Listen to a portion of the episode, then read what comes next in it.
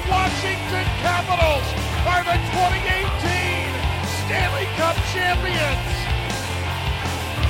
It's not a dream. It's not a desert mirage. It's Lord Stanley, and he is coming to Washington.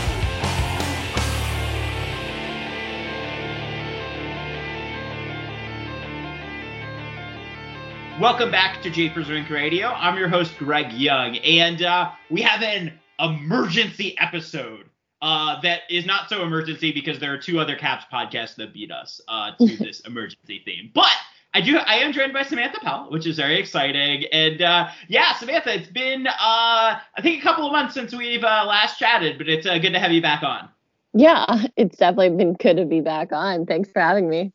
Of course, of course, of course. So uh, we have um, I, obviously uh, the big news is that the Washington Capitals have hired Peter Laviolette. But I think before we go into that, I kind of want to talk about the they're playing the bubble and really they're really their play over the last like five or six months. I would say has kind of just been pretty bland and to me it kind of led to this decision. So is that kind of where you're at, Samantha? That like this wasn't just the bubble, but that this was like kind of the way they had been playing really before the pause that kind of led them in this direction. Yeah, I think when you kind of break it down and look at it, I think that's the perfect way to describe it. It's like towards, you can even say really like the back half of the season, you know, since really Christmas and that kind of break, the Capitals really weren't themselves, right? They were kind of, I would say, like treading water. I think John Carlson said they were just kind of you know, putting band-aids on their mistakes and just like praying and kind of hoping for the best there. Um, they were just, you know, making a lot of comeback wins that were obviously very entertaining, very fun for fans to watch and see. But those Capitals should not have been in those comeback situations to begin with in a lot of those games, right? They should have just outright won a lot of them. They kind of let things slip. So just looking at it from that perspective, I think you could kind of tell just in that last part of the season that you know, this is a group that maybe isn't as motivated as they should be. Their play is falling off. They have so much talent. They're so loaded with all this offensive firepower. They should be firing on all cylinders, and they really just looked flat. And then you know, you have this pause. You have people saying that, okay, you know, maybe this could help an experienced veteran group like the Capitals because, you know, maybe it's an energy thing, right? Maybe they just kind of ran out of gas. Now they have all these months to kind of recharge, refresh. You know, you get guys back who maybe weren't 100% healthy during the season, aka Michael Kempny, you know, back into shape. And maybe you start thinking that, okay, the bubble situation could be perfect for a team like the Capitals then enter round robin. Um, things did not go well in this round robin for the Capitals. And then again, you could kind of play it off as, oh, well, it's round robin, right? They don't matter. The games don't matter. Um, it's only for seeding, and who really cares, right? They won, you know, the game against Boston that mattered, and you know that way they're not going to play a really, really hot Carolina team. So then people start thinking, okay, maybe the Capitals have shown up, and then you enter the Islanders, and everyone saw kind of what happened there. So I, I really do think that you can go all the way back to probably the back half of the season and just think, okay, we kind of saw the spiral coming. We saw yeah. the mistakes not getting cleaned up. And then where does, you know, but then it's where do you put blame, right? Is it players? Is it coaches? Is it a mix in between? Is it injuries? Is it, you know, what else is there? And I really think it's everything. I think the Capitals made the correct call and kind of firing Todd Reirden as quickly as they did, even though maybe it could have come as a, a surprise to some. But I do think it was smart to kind of move on from that and say, okay, you want to get rid of this, um, I guess, kind of, you know, chapter of the Capitals as quickly as we can sure. and move on to the next thing. And, you know, I think MacLellan he said, you know, he wanted to take his time. He wanted to really work through the process and see which coach worked best. And while, you know, September 15th it is now might seem, I guess for me, maybe a little bit early, I think it's right on time. Like I think the Capitals really need this, and now we have no clue when next season's going to start. Um, but they can kind of start building uh, from here on out. Yeah, absolutely, absolutely. So I mean, Peter Laviolette, uh, I think it was Tarek El on the podcast literally yesterday, was talking hmm. about how Laviolette seems to make a lot of sense in that it, MacLellan obviously said that he wanted a veteran coach. He wanted maybe more of a disciplinarian kind of maybe although i think you can kind of debate that either way but mm-hmm. i don't know like just kind of initial thoughts on the laviolette hire yeah i think it's a really smart hire i think it's a really good fit for the capitals you know kind of Laviolette's thing is kind of getting the early success out of teams really early in his tenure and then, you know, maybe falling off in those later years. But just looking at what the Capitals did, they signed him to a three year deal. The perfect championship window, right? It's what everyone's been talking about. Is these Capitals have to get things done in probably the next year or two. So, you know, the contract term makes sense. Uh, you know, the amount of money that Pierre LeBrun kind of reported it out, I think it's north of $4 million a year. Mm-hmm. That makes sense. All that works. And so I really do think for the Capitals that this will be kind of the perfect marriage, at least initially. Now, how are players going to really react to him in the room? What is he really like? Is he, you know, kind of that same mentality that he had early in his career? I think everyone remembers, obviously, the 24 7 video. That's probably sure. like the most, most famous. but like, is that really him right now? I, I actually don't think so. You know, I think he's really grown um, when probably he is known as more of like a motivator for guys. I think, you know, some people probably describe him as motivational speaker first and also a coach. Yeah. Um, so that's probably what the Capitals are getting there. But just overall, looking at the guys in the room, I think they're going to really respect him. They're going to have to listen. He's going to definitely make sure that they listen. And I think it's going to translate to the ice. Yeah, and it's I mean it's interesting because I mean Peter Laviolette has been a head coach uh, for I think since I was in middle school. uh, he has been. I, 2003 was his first year, and he is. Uh, he obviously he's gotten fired a few times, but he has been a NHL head coach for a very long time. And so yes. I don't know. It, it's kind of interesting when the Caps said that they wanted a veteran head coach. They uh, really got got a veteran head coach, although he's only 55, which is kind of interesting. So yeah. yeah. And I think like the crazy part there too is this is the first time the cap in franchise history that the Capitals have hired a coach who has won a Stanley Cup. Yeah. Which, you know, makes sense. Like if you really think about it, you know, Ovechkin's had seven head coaches and all of them except for Barry Trotz have been rookies. But just to think that this is the first guy that's gonna step into the room with already a ring on his finger, I think is pretty interesting and just says a lot about what the Capitals wanted.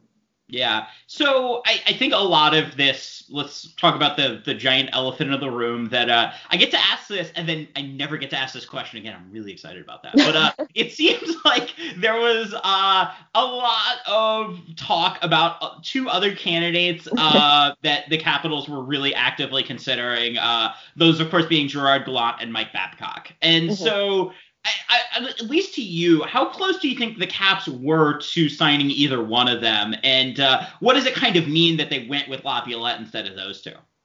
Yeah, I think just overall, I think a lot of people really saw this as a two horse race between Laviolette and um, Mike Babcock. I think Gallant was kind of on the outside looking in just a little bit, just because I think the Capitals really kind of honed in on the exact coaching fit, the kind of attitude that they wanted, and Babcock and Laviolette basically fit that to a T. I think Gallant is obviously a really great coach, really experienced. Obviously, what he did in Vegas um, won't be forgotten, but I really do think that's really not the direction the Caps were looking for. In terms of Babcock, I mean, we could talk for probably a whole nother hour about reasons why Capitals fans would not want Mike Babcock um, yes. as the head coach, and probably another hour about why he is actually a really good coach with a really good record and just based on hockey alone. So I think there's so many factors into that, but it's our understanding that you know if Mike Babcock was hired by the Capitals, that management felt like they could justify it. They felt comfortable that he's kind of moved on from Toronto and you know all kind of the baggage that he would bring with him to Washington and you know, management really felt like they could hire him, justify it, all would be fine. But at the end of the day, they really felt like they preferred Laviolette and they preferred his coaching style and fit. So I think that's like a main key thing that, you know, maybe Caps fans need to understand is that the Capitals did really feel comfortable with what Babcock would bring to Washington and they felt like they could kind of put that all behind them and his kind of baggage and past. But overall, just looking at the two coaches next to each other, Laviolette was the one that they really thought they should go for. So, so you don't think that this came down to well, these are just two head coaches, and uh, that one has a lot of controversy, the other doesn't, and so let's go to the one with with less one. The, that doesn't sound like that's how that decision process worked.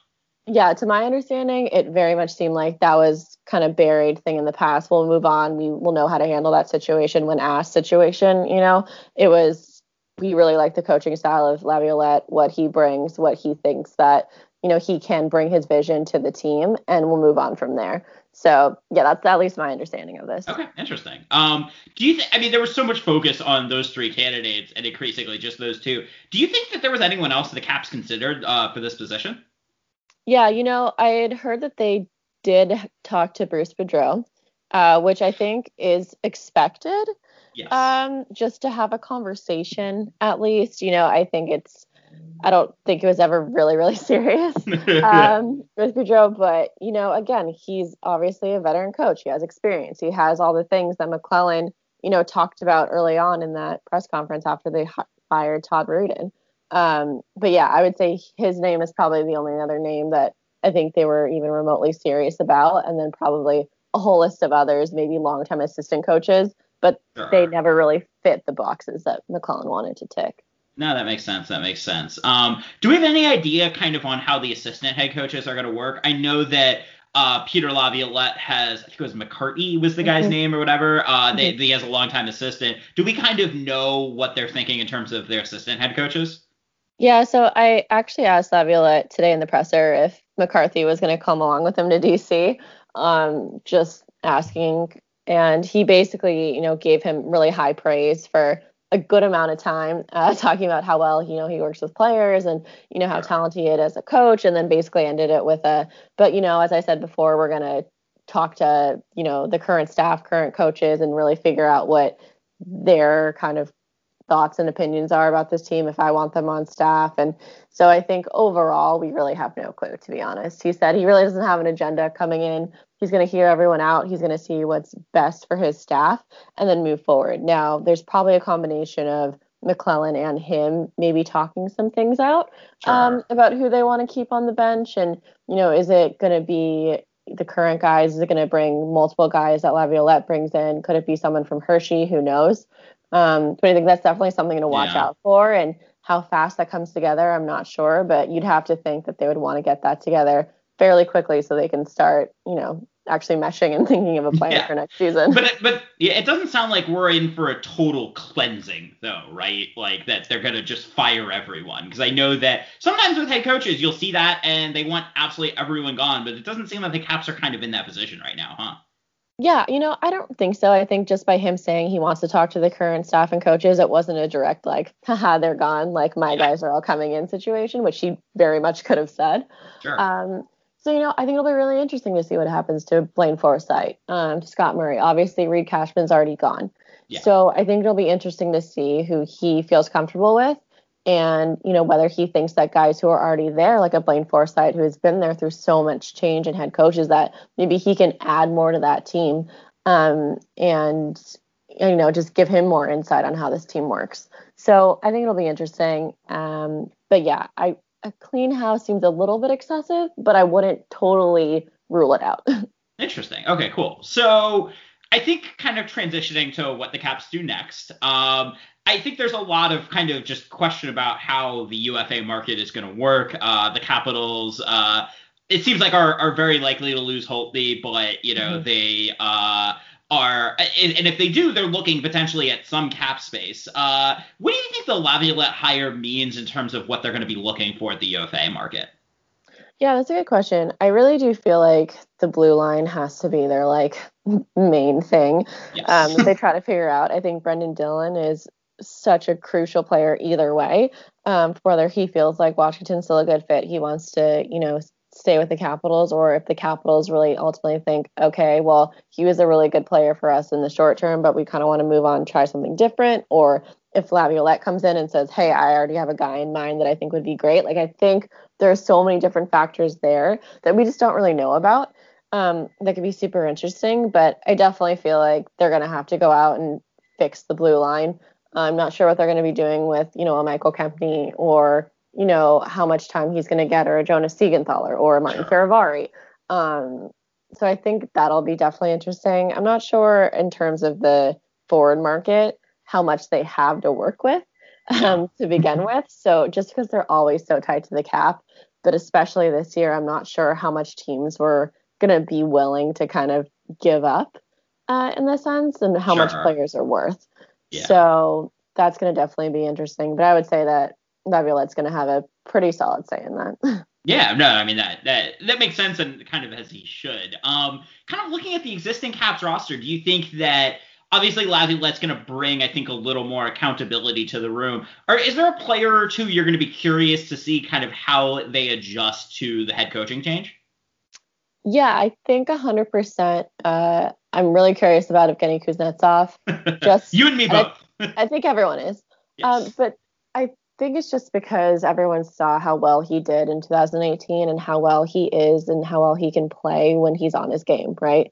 You saw flashes of it even in the postseason when he mm-hmm. could take over a game in two seconds. His skating obviously is talked about all the time, kind of his awareness and vision on the ice. And I think it'll be really interesting to see his personality combined with Laviolette's yeah. and how they mesh or how they butt heads. And if they butt heads, then how does that translate on the ice? And is that actually a good thing, right? Yeah. Um, you know, as we've said before multiple times, MacLellan wanted someone to push buttons. He wanted someone to really, you know, hold players accountable. And I think Kuznetsov needs a coach that can hold him accountable. So you would think that this fits. Um, I think we'll see how it goes. I'm also really curious to see how he does with younger players, mm-hmm. just because I'm not sure how he is um, kind of with those developments. Obviously, with Nashville, a lot of players have developed under him. You think of yeah. Josi and Forsberg, and you know the list goes on and on. So I think it'll be really interesting to see how a Jakub Vrana um, would kind of grow under him, even if it is only for a short amount of time, because these could be, you know, some of the more breakout years of Vrana. So yeah. I think that'll be really interesting. Yeah, and I mean obviously Vrana is going to be a I think UFA next year, so they're gonna that's going to be I think kind of interesting to see too whether uh, they choose to like how that how they're going to handle that contract extension because you have a lot of fans like me saying that they're good that's a deal that they're going to need to get done, but I, I I still I think it's still kind of an interesting open question there. Yeah, for Vrana, I know next year he's an RFA, so the Capitals. Oh, you're right. Kind of, yeah. Yeah, they'll have like kind of a first crack at it for sure, but like I definitely think, yeah, he's got to be on their number one list yes. of priorities uh, next year. You know, obviously aside from Ovechkin. Yeah. But um, yeah. Ideal, I would imagine. I think they'll get that done. I, yeah, you know, just like a, just a gut. gut All right. Feeling, well, right? uh, yeah, Samantha, this was uh, this was good. Uh, you know, I think uh, we we kind of covered everything else. Is there anything that we uh that I might have missed about Laviolette or anything kind of interesting that uh, you're excited to kind of learn from him? Um, you know what? I think that's mostly it. I think, you know, I was talking to Adam Vingan, who obviously was covering the Capitals for a bit now in Nashville, and he had mentioned, you know, kind of sort of a part of Laviolette's style was really evening out the lines in terms of ice time. Um, so it might be interesting to see how he does that with an Alex Ovechkin, Nick Backstrom. You know, will the fourth line, third guy kind of get maybe two plus more minutes a night, and will Alex and Nick maybe get two less just because he wants to run the lines more? Um, you know, that's something he did in Nashville. That doesn't necessarily mean he's going to do it in Washington. Um, but maybe that's something to look at uh, as next season starts is how he's really going to work with this group and what are the little things that he's going to add into their systems and just how they function that he believes will get them to another cup. Yeah. All right. Well, that'll uh, it'll be interesting to see. All right. Well, uh, Samantha, thank you so much for uh, agreeing to come on on short notice. Uh, Absolutely. We, we, we might not be the first breaking news podcast that is going to be hitting the airwaves, but I think we'll be the best. So I'm pretty pretty excited about that. Uh, where can people find your uh, stuff? Uh, so all my stuff is definitely on Twitter at Samantha J Pell or thewashingtonpost.com. Make sure to like, subscribe, all of that stuff. Um, but yeah, thanks for having me. Of course, of course. And uh, you can find the show. I'm going to do a very short version. Please rate, write, subscribe, review, yada, yada. Please follow me at Greg Y underscore JR and follow the show at, at Japers Radio. And uh, thanks for Samantha Pell for uh, joining us.